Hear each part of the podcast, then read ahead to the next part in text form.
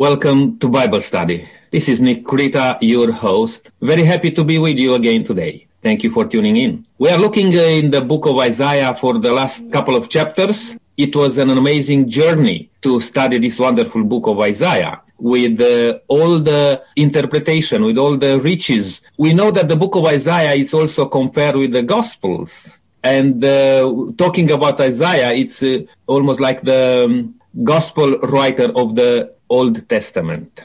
I would like to introduce our panel for today, and I'll say hello to Joe. Good to have you with us, Joe. Good to be here. Thank you, Nick.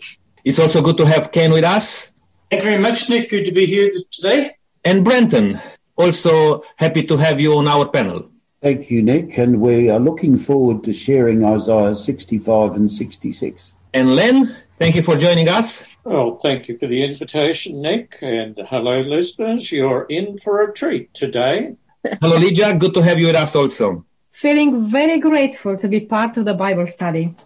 I left uh, Helen uh, last but not least. Uh, she's our facilitator for today. And Helen, this is a very wonderful uh, Bible study talking about the um, rebirth of the earth. And I'll let you explain uh, that um, in your introduction, but welcome to the program. Thank you, Nick. Yes, it is um, quite an exciting study that we've got to go on today, and it's a study that um, hopefully people will come away with a lot of hope. Well, I believe so. And Helen, over to you. Please take us through. Thank you, Nick, and welcome, Nick, also. You know, on our panel and leading out for us. Okay, we all wonder what the future will hold for us, and every one of us has probably got some sort of an opinion. But when I look in the Bible, I can't wait for the amazing things that we're going to even discuss today that God has in store for us. So we want you all to be listening as we study an important subject today. But before we do, I'm going to ask Ken, would you pray for us, please? Heavenly Father, thank you for this opportunity to share your word out of the Bible. We know, Lord, that every word in the Bible is important, and we want to engage with our listeners and help them understand more of what the Bible means and how vital it is for them and us. Heavenly Father, please give us the Holy Spirit as we speak your words, that we may encourage, teach, and help, and expand the knowledge to all our listeners. Lord, the Bible tells us that your words are a light unto our feet. We ask, Lord, that your Spirit would be with everyone listening today to show them the way to Jesus and in turn everlasting life. We ask this in the name of Jesus. Amen. Amen. Well, we're on to our final study of the book of Isaiah, and I found it extremely, extremely interesting in um, studying the whole book. I hope you've all enjoyed it as well. Uh, just a couple of things before we go on. Isaiah is termed as a mini Bible, 66 chapters in Isaiah. Chapters 1 to 39 calls for repentance from the wicked ways of the children of Israel. The Old Testament, 39 books, are also words of judgment. And in Isaiah chapters 40 to 66, which is 27 chapters, consolation and hope through Jesus, the New Testament also has 27 books, words of comfort. And, you know, we've gone through this whole book. It's just been amazing because if you look, um, I think I broke it down to five parts. And just very quickly, part one was Isaiah 1 to 12. God is holier than you think. Part two, 13 to 35. God is sterner than you think. Part three, 36 to 39 was like a halftime break on substitution. Part four, Isaiah 40 to 55. God is stronger than you think. And part five, Isaiah 56, 66. God is closer than you think. So I think today in the final chapters, we're going to unwrap the glorious gift of God's amazing grace for us and the plan that he has for those who love him. You see, God is actually bigger than we think. So let's look at Isaiah 65 and 66, as Brenton mentioned earlier. And um, Lydia, would you just share that whole passage with us, please? Isaiah 65, verse 17 till 25. Thank you. For behold, I create new heavens and a new earth, and the former shall not be remembered or come to mind. But be glad and rejoice forever in what I create. For behold, I create Jerusalem as a rejoicing, and her people a joy. I will rejoice in Jerusalem and joy in my people. The voice of weeping shall no longer be heard in her, nor the voice of crying. No more shall an infant from there live but a few days, nor an old man who has not fulfilled his days, for the child shall die one hundred years old. But the sinner, being one hundred years old, shall be uh, accursed. They shall build houses and inhabit them. They shall plant vineyards and eat their fruits. They shall not build and another inhabit.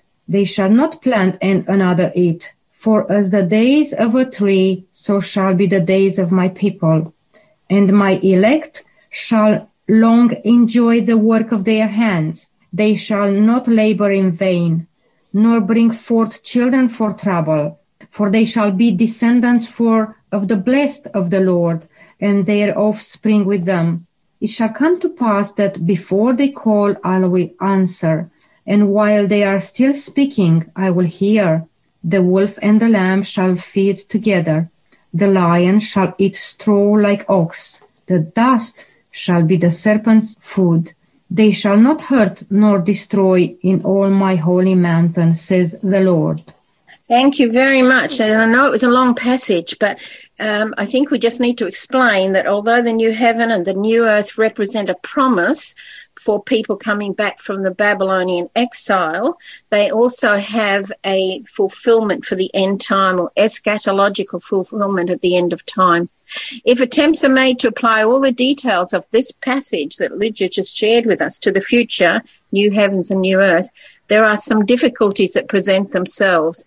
And I think we need to look at it from this point of view because if we see the difficulties, then it all seems to become very um, obvious as to what we're talking about.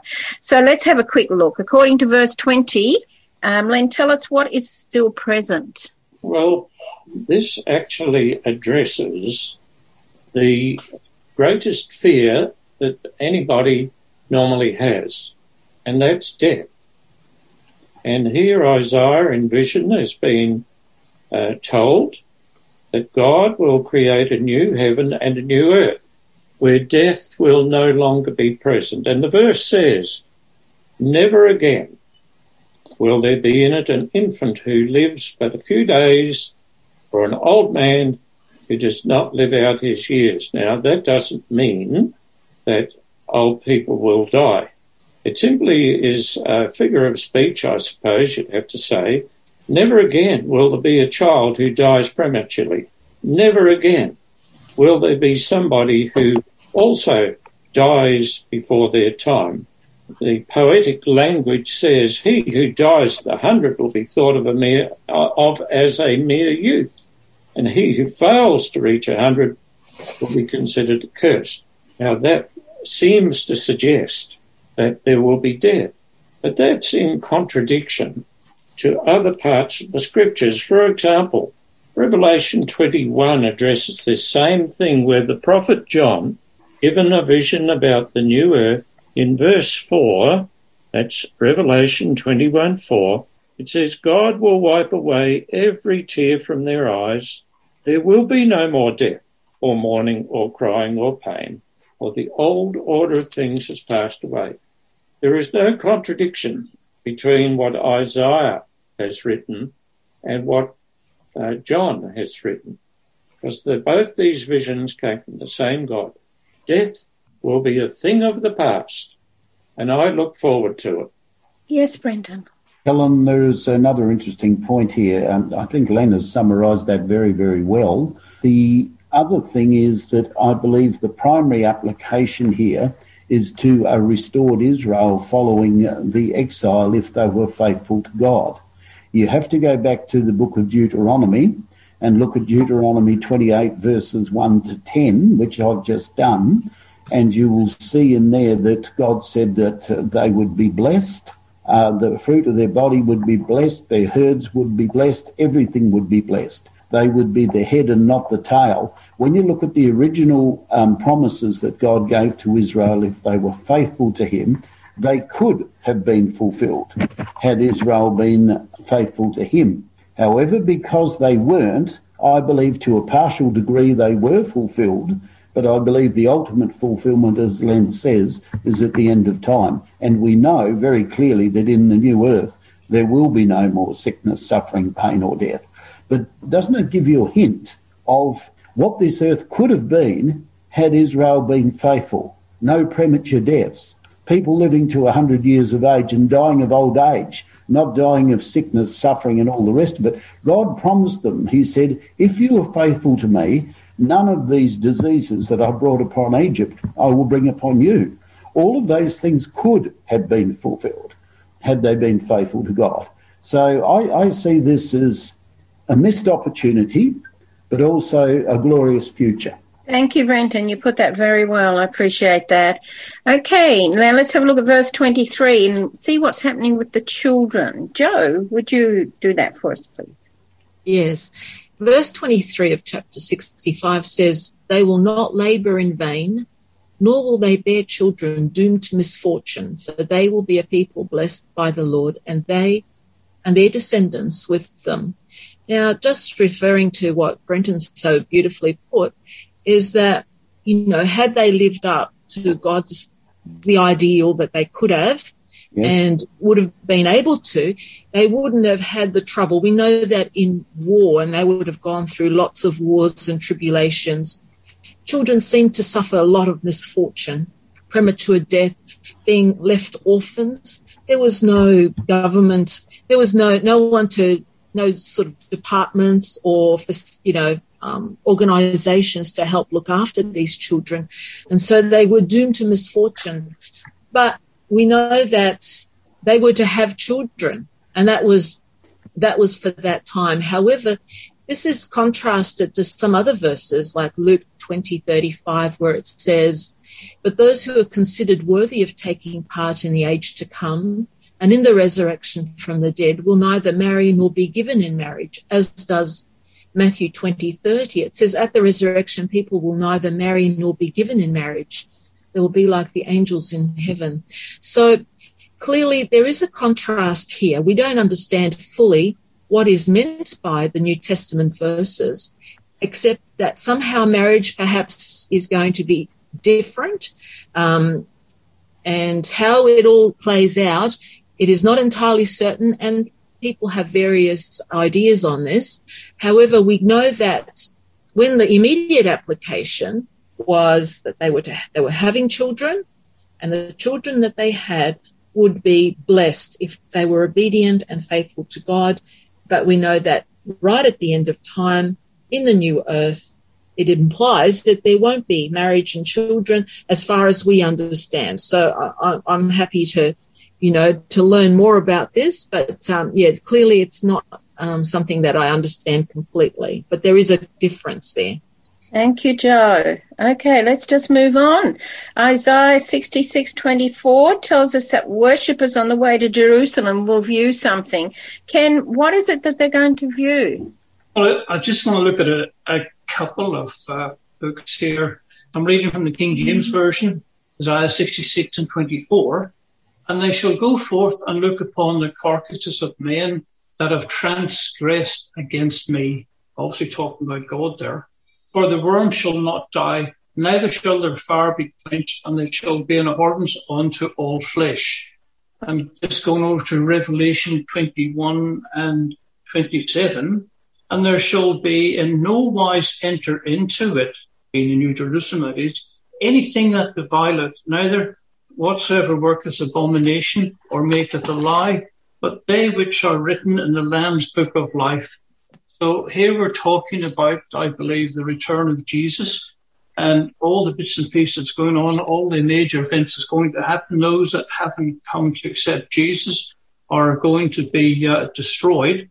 And when the New Jerusalem comes down from heaven, there will be no one that goes into that that will defile it in any way, shape, or form. Thank you, Ken. Yes, Len. It's interesting that this latter part of the verse that Ken read uh, was also quoted by Jesus. He says, The worm will not die and their fire will not be quenched.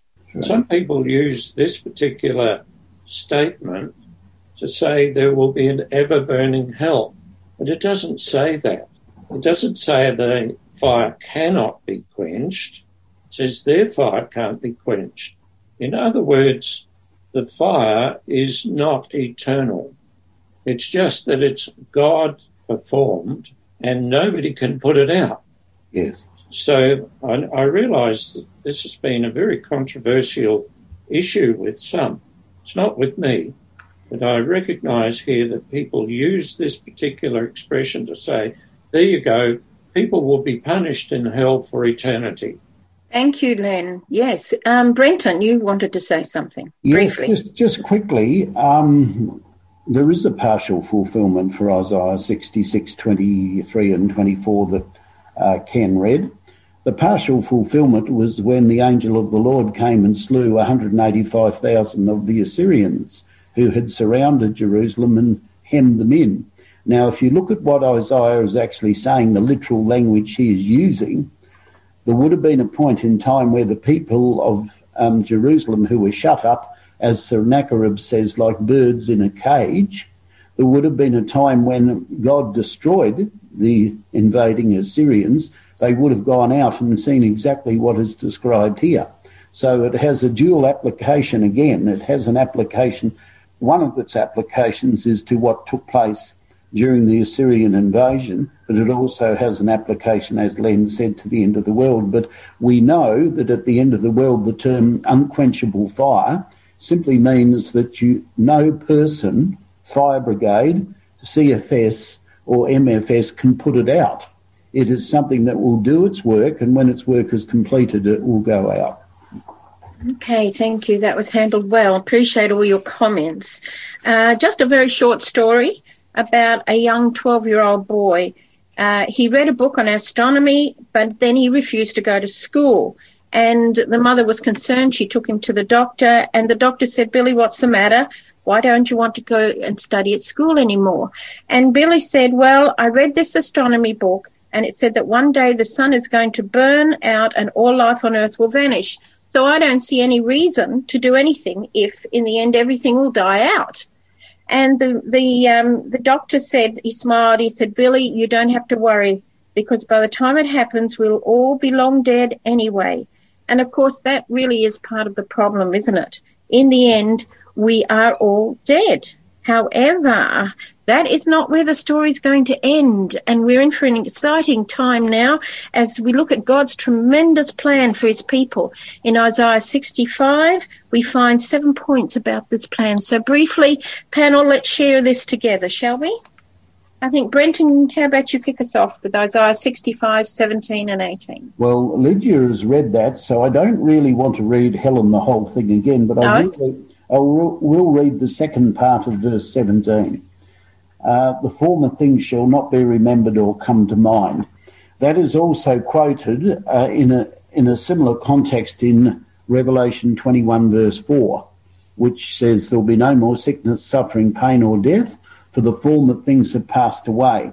The Hebrew word in Isaiah 65:17 is zakar, Z-A-K-A-R, and it generally means action taken as a result of thoughts or processes uh, in the mind that lead to an appropriate action. What it means, I believe, here is that when we get to heaven, the former things that were bothering us, annoying us, and distressing us down here on earth will no longer play a prominent role because we will be with Jesus and we will see him as he is. But I want you just to think about this for, for a minute.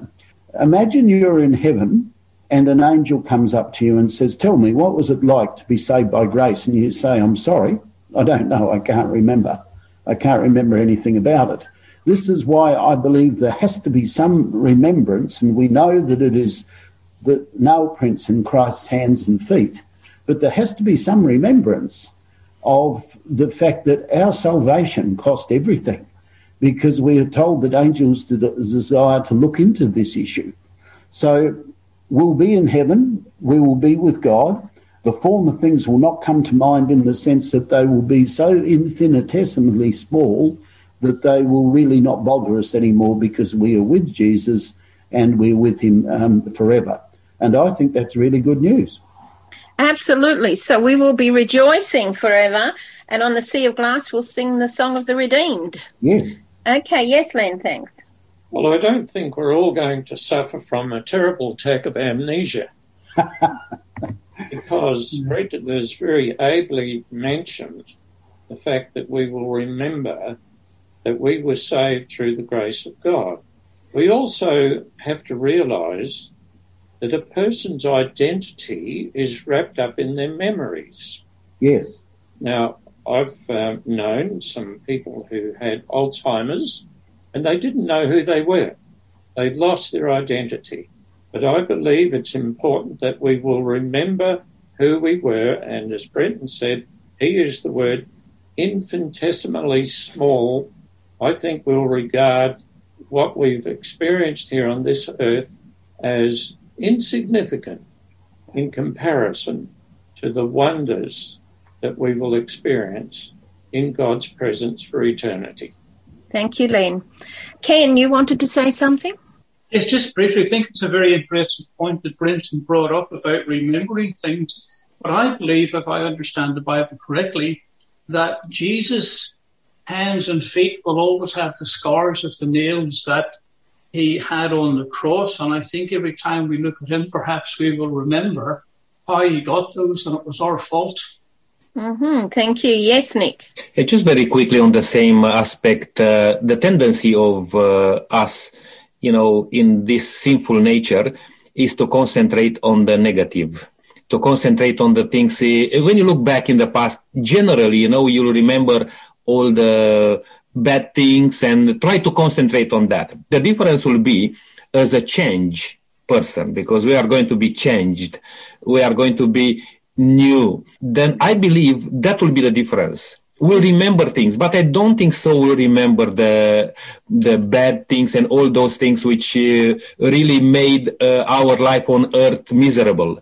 I think we'll remember how we were changed, how we were transformed through the power of Jesus Christ and His blood and uh, and His uh, sacrifice. I think that's what we'll remember the most. There will be no room to start to recollect our thoughts or uh, to remember bad things from uh, from this earth, because the whole eternity we are going to talk about the amazing love which God showed us here Thank you, Nick. In fact, um, how would you like to share Isaiah 65 19 with us, Nick, please? I think that's spot on to what you were just saying. Yes, uh, and I'm just reading um, uh, this passage, Helen. It says here, I will rejoice over Jerusalem and delight in my people, and the sound of weeping and crying will be heard in it no more.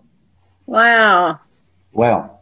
Isn't that great? What about Revelation 21 1 to 4, Nick? Can you bring it, that together as well? It reads Then I saw a new heaven and a new earth, for the old heaven and the old earth had disappeared, and the sea was also gone. And I saw the holy city, the new Jerusalem, coming down from God out of heaven like a bride, beautifully dressed for her husband. I heard a loud shout from the throne saying, Look, God's home is now among his people.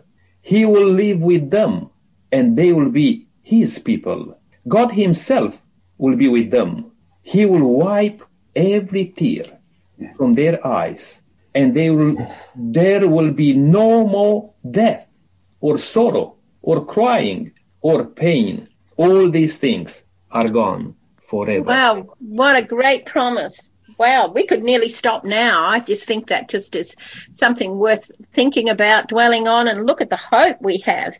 However, in our study, we do have a few more to go. So, Len, please share us with the Isaiah 65, 20, 23. Maybe we'll have a summary there. Yes, I will summarise, but I'd like to say this. Just yesterday, in the side street near where we live, a demolition crew finished demolishing a house. The house used to belong to a very nice elderly couple. I assume they died. And so now the house has been completely knocked over and it all, it's only just a bare patch of ground. But here, this verse in Isaiah chapter 65, and I'm looking at verse 21, it's talking about the inhabitants of the new earth. It says they will build houses and dwell in them and will plant vineyards and eat their fruit. No longer will they build houses and others live in them or plant and others eat the fruit. In other words, we will be able to enjoy the things that we want to enjoy for eternity. One of the big problems of life at the moment is that it ceases. And with when people die, all their knowledge dies too. But that won't be the case. Uh, we will uh, be able to go on and on and on, and we won't uh, be sad about it because there won't be anything to be sad about. And I think this is really something to look forward to.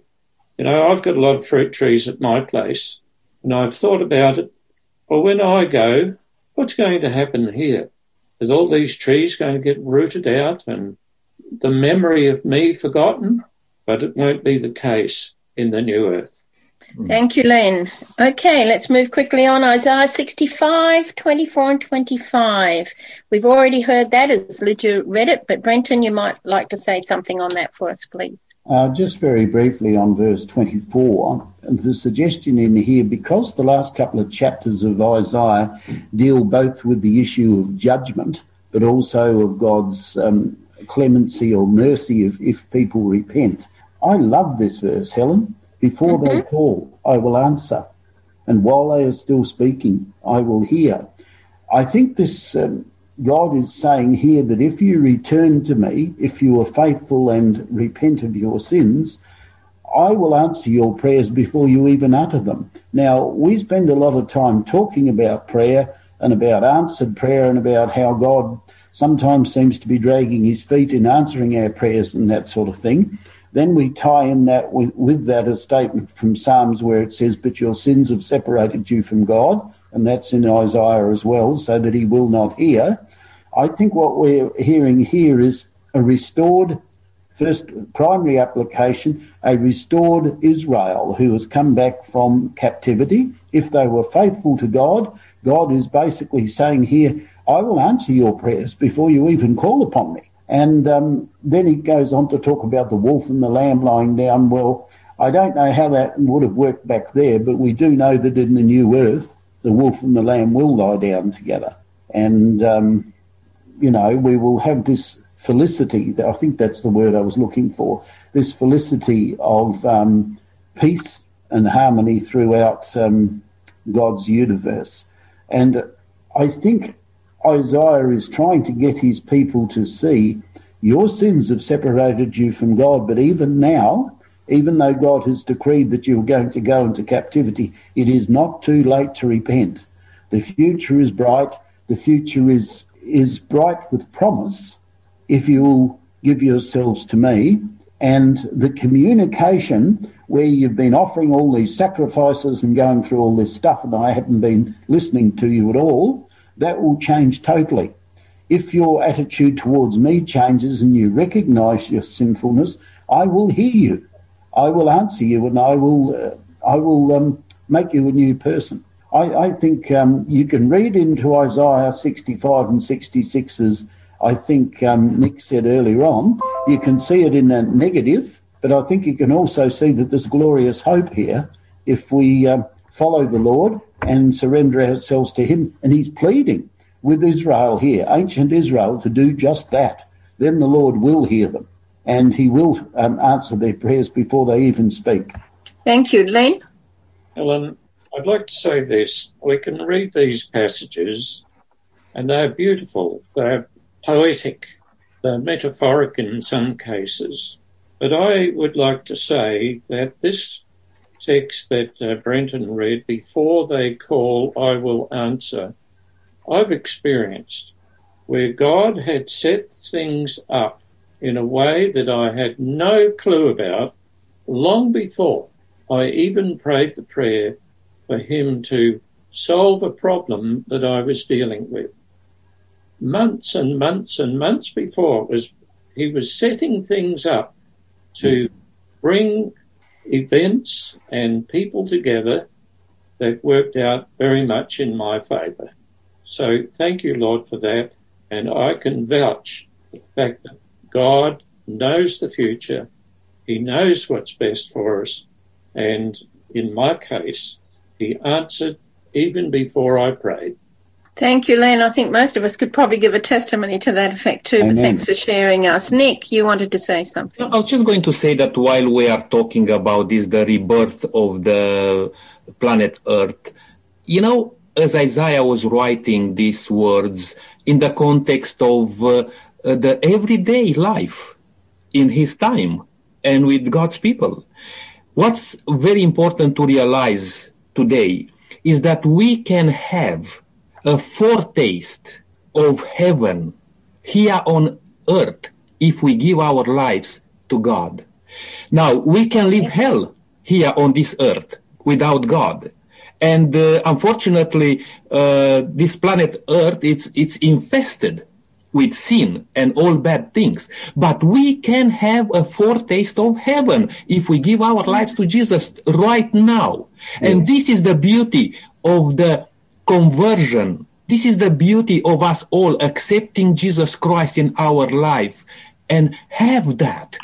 Because the otherwise it's very, how to say, fairy tale, you know, just to talk about these things, what can be, but we can Amen. have that uh, right now. And I, I probably I use a little bit uh, too much that word that we can, we can now, but we can. And I like to stress out that uh, that thing that everyone who's listening, even today here, you may have a, an experience in life which can uh, be disappointing, uh, challenging.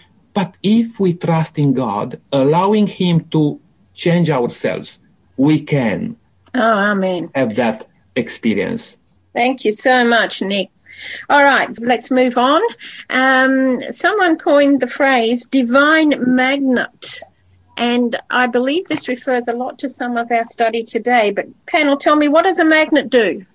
Well, Helen, a, a magnet can either repel or retract depending which way you turn around. But the one I'd actually like to mention is an electric magnet because I, I see Christians as electric magnets. We all have the ability to attract other people. However, if the electric's not going through us, if the electric's not going through the magnet, it won't attract anything. So here we have the spiritual application for that is that we being the magnet, and of course the electric is the Holy Ghost. And if we don't have the Holy Ghost, we're not going to be able to do very much at all. Oh, man. Len, you wanted to add too? Yes, I see in the magnet the modus operandi of God and the opposition to God, Satan. Jesus said, I will draw all men unto me. In other words, he doesn't force, he attracts. We must make the choice whether to serve the Lord or not. Satan, on the other hand, seems to be in the business of pushing people around. And so here's the magnet application as far as I'm concerned. The Lord attracts and Satan forces, or in this case, repels. Thank you. That sums up well. Yes, Joe. Um, I've got another angle on this, and that um, in history, pieces of lodestone or of natural magnet were actually suspended, and they and people used it to navigate. And if Jesus is our magnet, if he is our lodestone, if he is um, there to direct our paths, there's a promise, isn't there? It says, "This is the way; walk ye in it." It's a Bible quote, and Jesus is there as that lodestone to direct our paths. That's very, very good. Thank you, Joe. I really appreciate that. When we look further into Isaiah 66, we look at God's promises for his people and also God's judgment. And um, I, I've got here, I've broken down five groups of people in the passage. And we want to go through these fairly quickly. I don't really want to dwell a lot on the judgment side, but it is part of it. So if we could run through this fairly quickly. Joe, Isaiah 66, could you summarize three to six, please? Okay, look, those three verses are basically four verses are about the abominations that God was um, having to witness, um, his people doing things that were just completely abhorrent to him. And just as we were saying earlier, that, um, you know, God promises to say, you know, before they call, I will answer. While they are speaking, I will hear. here he is accusing them. He says, uh, For when I called, no one answered. When I spoke, no one listened. They did evil in my sight and chose what displeases me. So um, we have a group of people here that um, are hypocrites, and God is very unhappy with them. So basically, those who walk in hypocrisy and are legalistic and they think they're doing God a service, but their hearts are far from Him. There are people, there's talks about judgment coming to those who oppress God's people. So people who were trying to do the right thing were being pushed out and penalized for it. Um, and then judgment comes to those against God. Okay. And six, those who refuse to listen to God and openly rebelled against him will be judged as well. So we've got here some key points out of those texts. Thank you so much. That was well summarized. Ken, Isaiah 66, 17 also tells us about another group that will be judged. What are they, please? Yes, just basically summing up here. This obviously is the uh, a group of people that uh, are an abomination to the Lord. And he says that if you haven't sanctified yourself to the Lord, that uh, you will be judged when he comes back and you're an abomination to him and you're going to be consumed. Wow, let's not be an abomination. That's uh, strong words, isn't it? Okay, there are five promises in this section. God extends to those who want to follow him and who choose to be drawn to him as the divine magnet. Lydia, Isaiah 66 2 promises what? Okay, Isaiah 66 2, it says, For all those things my hand has made, and all those things exist, says the Lord. But on this one I will look, on him who is poor and of a contrite spirit, and who trembles at my word. So this category of people are those who uh, God promises that to aid uh, and um, they are for those who are oppressed and have been afflicted by the wicked. And uh, in Revelation um, 6, verse 10, uh, it says, And they cried with a loud voice, saying, How long, O Lord, holy and true, until you judge and avenge uh, our blood on those who dwell on earth? Okay, so God is actually going to take care of all those people. And and Nick, Isaiah 66 5, he's promised something else. What was that, please? Hear this message from the Lord, all you who tremble at his words. Your own people hate you and throw you out of being loyal to my name. Let the Lord be honored, they scoff. Be joyful in him, but they will be put to shame. Thank you. So he's promised to deliver those who honour and respect him. Len, another promise, please, 6613. Okay, well, Isaiah chapter 66 in my Bible is entitled Judgment and Hope. And we get to verse 13, and it says, As a mother who comforts her child, so will I comfort you, and you will be comforted over Jerusalem. A uh, reference text in Isaiah 40 also speaks about comfort. Now, the thought occurred to me why should people be comforted? What is going to comfort them? But the clue is actually given in Isaiah 40 in verse 2. And I'll read all verse 2 Speak tenderly to Jerusalem and proclaim to her that her hard service has been completed, that her sin has been paid for. You know, that is so beautiful. Yes. That we can find relief and comfort in understanding that our sins have been forgiven. Of course, we have to ask for forgiveness. And God's people will have comfort for that particular reason. I did hear a statement once that probably at least 70% of people in psychiatric asylums are there because they're experiencing guilt. But here the promise is given your sins are forgiven, therefore you are comforted. Thank you very much, Len. Okay, another promise in Isaiah 66:12. Ken, just the first part. Well, again, just uh, reading this one. For thus says the Lord, behold, I will extend peace to her like a river. So basically, what God's saying here is he offers peace to anyone that repentance and forgiveness, and I think that's the easiest way to sum that one up. Thank you. And it's a wonderful peace that he gives us also, having experienced that peace. Okay, Joe, Isaiah 66:10. Yes, Helen, there's another promise here. Um, he will restore us. Um, it says here in verse 11, for his anger lasts only a moment, but his favor lasts a lifetime. Weeping may stay for the night, but rejoicing comes in the morning. And these are, are great promises that even though things may not be right now, and they weren't right in Israel back then, that their sorrow, their hardship will only last for a short time. And we can compare that to Psalm, uh, Psalm 30 verse 5 and Joel 2, 25 and 27, where God says, again, referring to Israel, but it has full, a lot of meaning for us as well. And there's a promise, never again will I, my people be ashamed in verse 26. And then 27, never again will my people be ashamed. So there will be no cause for um, sadness. All the weeping will be finished and rejoicing will come when he returns. That is perpetual rejoicing. We have rejoicing and we have happiness and joy here on earth it seems to be always a little tinge of sadness with it. But then it'll be just pure joy, pure happiness and contentment that cannot be surpassed.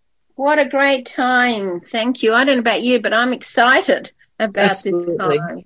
Oh, it's just going to be amazing.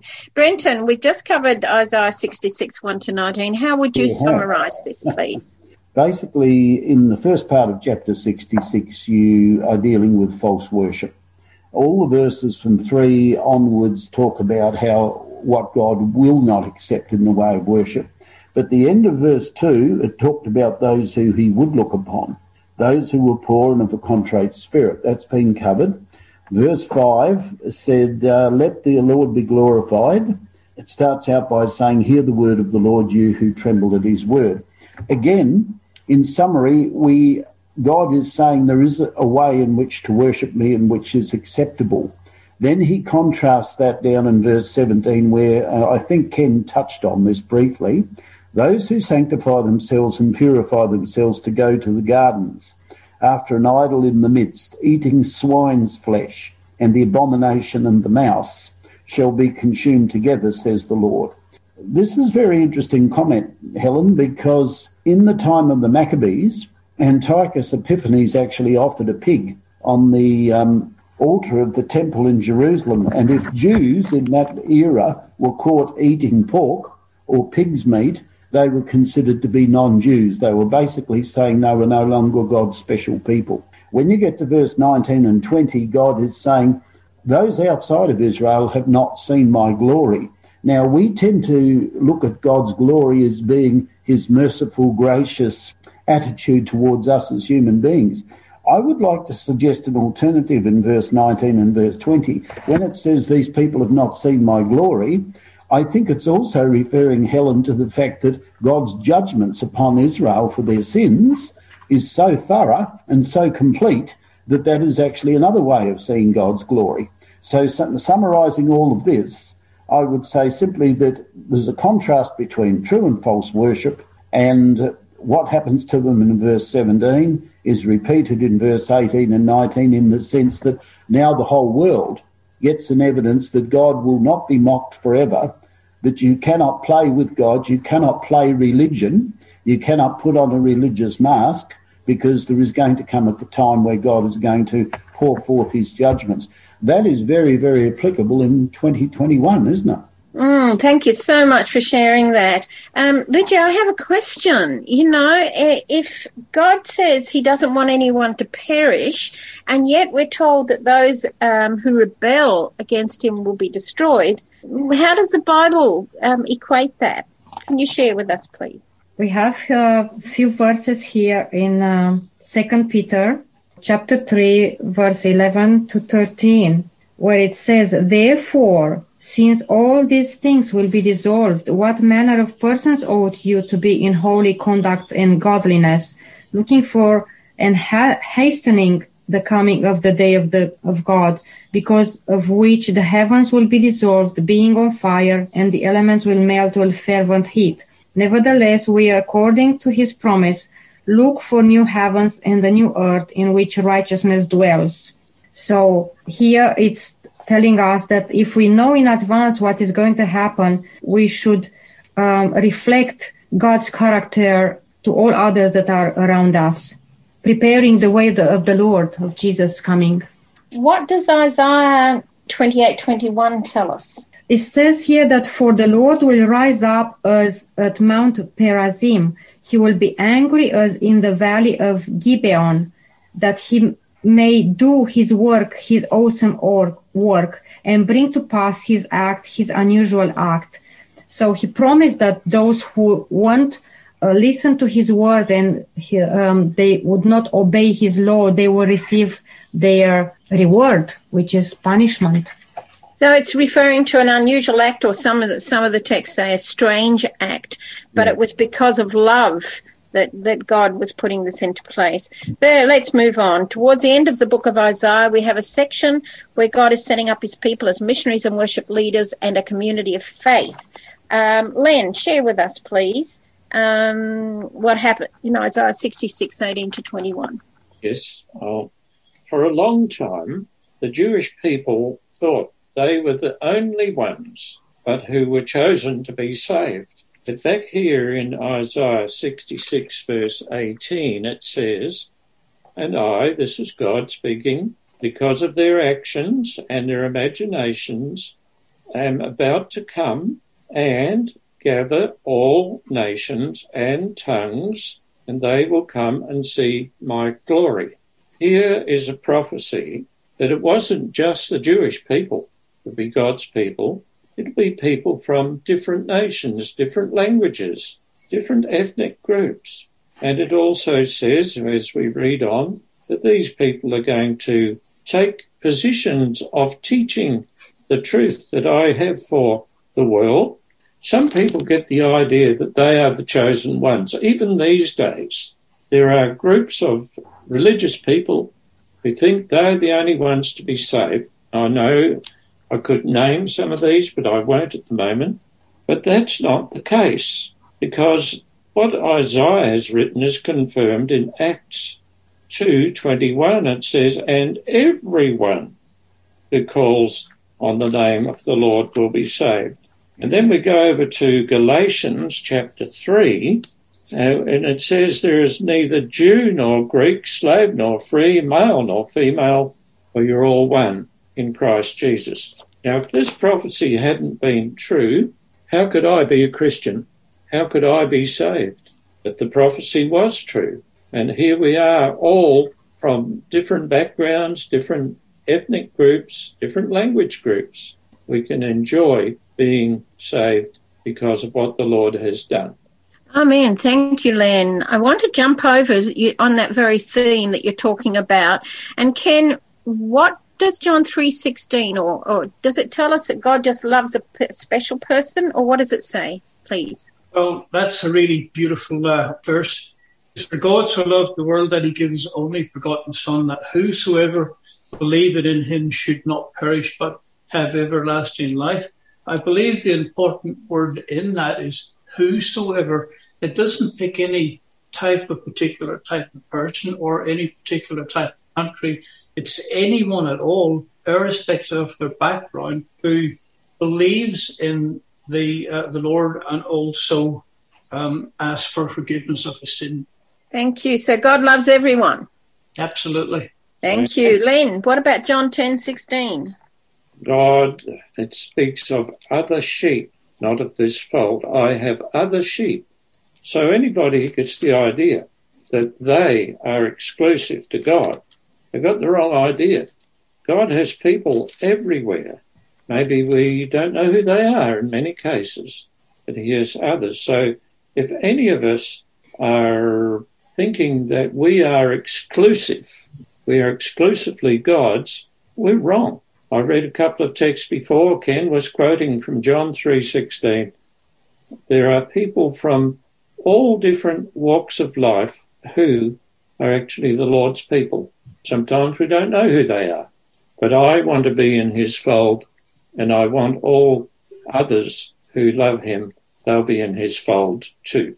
Amen. Thank you. Nick, yes. I was just going quickly to um, just uh, add a little bit on what Len was saying, because even though we cannot uh, judge and see all those people who's with God or who's not, but one thing we should know, the truth, and the truth will set us free. And if we don't know the truth, then what could we uh, share with um, those people which we are sent to?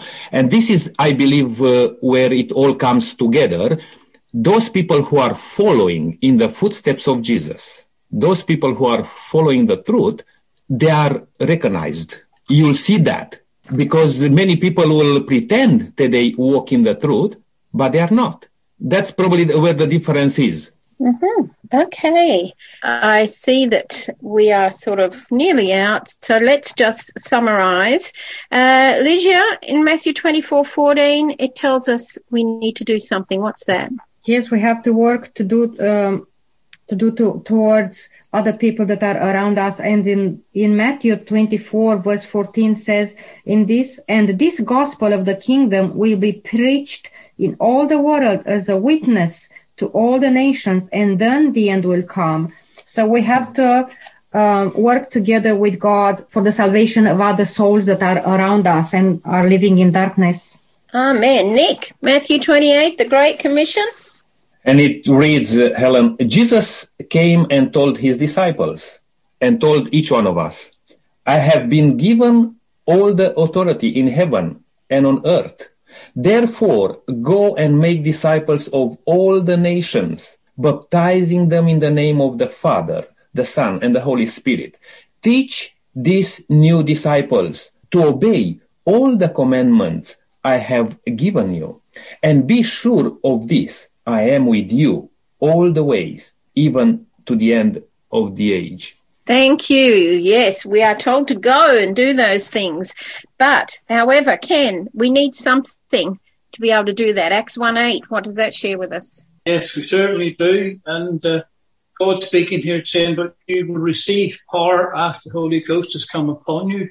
Now, obviously, we were talking earlier on about the electric magnets and uh, we need the Holy Ghost to be able to have God's word and go out and share with other people. And it tells us in the Bible that this will be shared to the uttermost parts of the earth. But without the Holy Spirit, we're powerless. Thank you. And you're talking about the electric magnet. If you want power every hour, you've got to be connected, don't you? Mm. And that's the same with the Holy Spirit. Okay. Joe, let's hear from you. Here's another promise of the Holy Spirit. It says, I will pour out my spirit on all people. Your sons and daughters will prophesy and your old men will dream dreams. Your young men will see visions. So we have a massive outpouring here. God does not leave us to fumble around on our own. He has promised his presence and the presence of the Holy Spirit to empower. That's a great promise. Len, summarize Revelation 14:67. We can't go into it, but what's the message we should be out there sharing now? Well, the message is this. If you want to be part of God's recreation, there are certain conditions. And one of them is found in Revelation 14, verses 6 and 7. Fear God and give him glory, because the hour of his judgment has come. To worship him as creator. And we know that many people have weird ideas about how the earth came into existence. But we're to worship God as creator. If we worship him as anything else, it's not enough. Thank you so much. And Brenton? One of the most wonderful promises in Isaiah is found in 66:22, and it says, "In the new heavens and the new earth, our seed and our name will remain forever. No more blotting out, cutting off, grafting in, plucking up, or uprooting. We have here a promise, Helen, of eternal life in a world made new, a world without sin, without death, without suffering, a new heaven and a new earth. I mean, how often as a minister I have stood conducting a funeral service and quoted these texts to grieving loved ones. I wonder how much of it they take on board because we all go through grief in different stages and in different ways. But isn't it interesting to know that um, all of this is going to come to an end, and what God originally created is going to be restored even better than it was when He created it in the first place. Amen. And Ken, answer the question. God's people will worship how long? Isaiah 66, 23. Here God is speaking, and it shall come to pass that from one new moon to another, from one Sabbath to another, shall all flesh come to worship before me. And this is just uh, expanding on what Christians are doing today, those that worship through Sabbath of the Lord every week. When the new Jerusalem and heavens is uh, open to us, we will continue to worship the Lord on the Sabbath. It's still His holy day and will remain so forever. Thank you for that. Thank you, panel. I'd just like to finish with a few words, if I may. As we come to the end of our journey through the book of Isaiah, may I suggest that we surrender our lives completely to Jesus as our Lord and Master let us be humble and contrite and thirsty for the Holy Spirit to come and live inside us. Let us pray the promises that we've looked at in Isaiah and let us turn to God that we can be new and better temples. Let's get ready to do our part in God's great plan to save multitudes of people from every nation of the world. And let us respond to the wake up call in Isaiah 52 1. It says, Awake, awake we perhaps need to step back into Isaiah's shoes and, and be transformed by what we have seen in this book of prophecies with regard to God's holiness and God's severity, God's strength, and God's closeness. So let's proclaim to a world that has largely forgotten God that God is bigger than they think. And let's fulfill Isaiah 52 7 together every single day. I praise God for this wonderful book that He's allowed us to share and to study through. Thank you, panel. And let's finish with prayer. Len, thank you. Father in heaven, we've now been through this book of Isaiah, which points out some of the uh, mistakes that God's people have made over the years, but it also gives us hope. Hope of a day when Jesus will come again and when God will make all things new. Yeah. And those things that plague us at the moment will be no more. Pray that all of us will look forward to that time and so order our lives that when our names are called, we will be there ready to accept the wonderful offer that's been made for us. And it's in Jesus' name that we come to you this day. Amen. Amen. Thank you, everyone, for uh, your uh, participation uh, all through this um, couple of months uh, as you mentioned already, was an honor to study together the book of Isaiah. But we are going to invite you to a new, brand new study from next time, and that will be entitled The Promise. And we are going to learn quite a bit about uh, uh, God's promises, God's covenant with us all. And as we just mentioned, even today, uh, uh we are the children of the promise. And uh, I'll invite you to join us again. But until then, please keep walking in the footsteps of Jesus.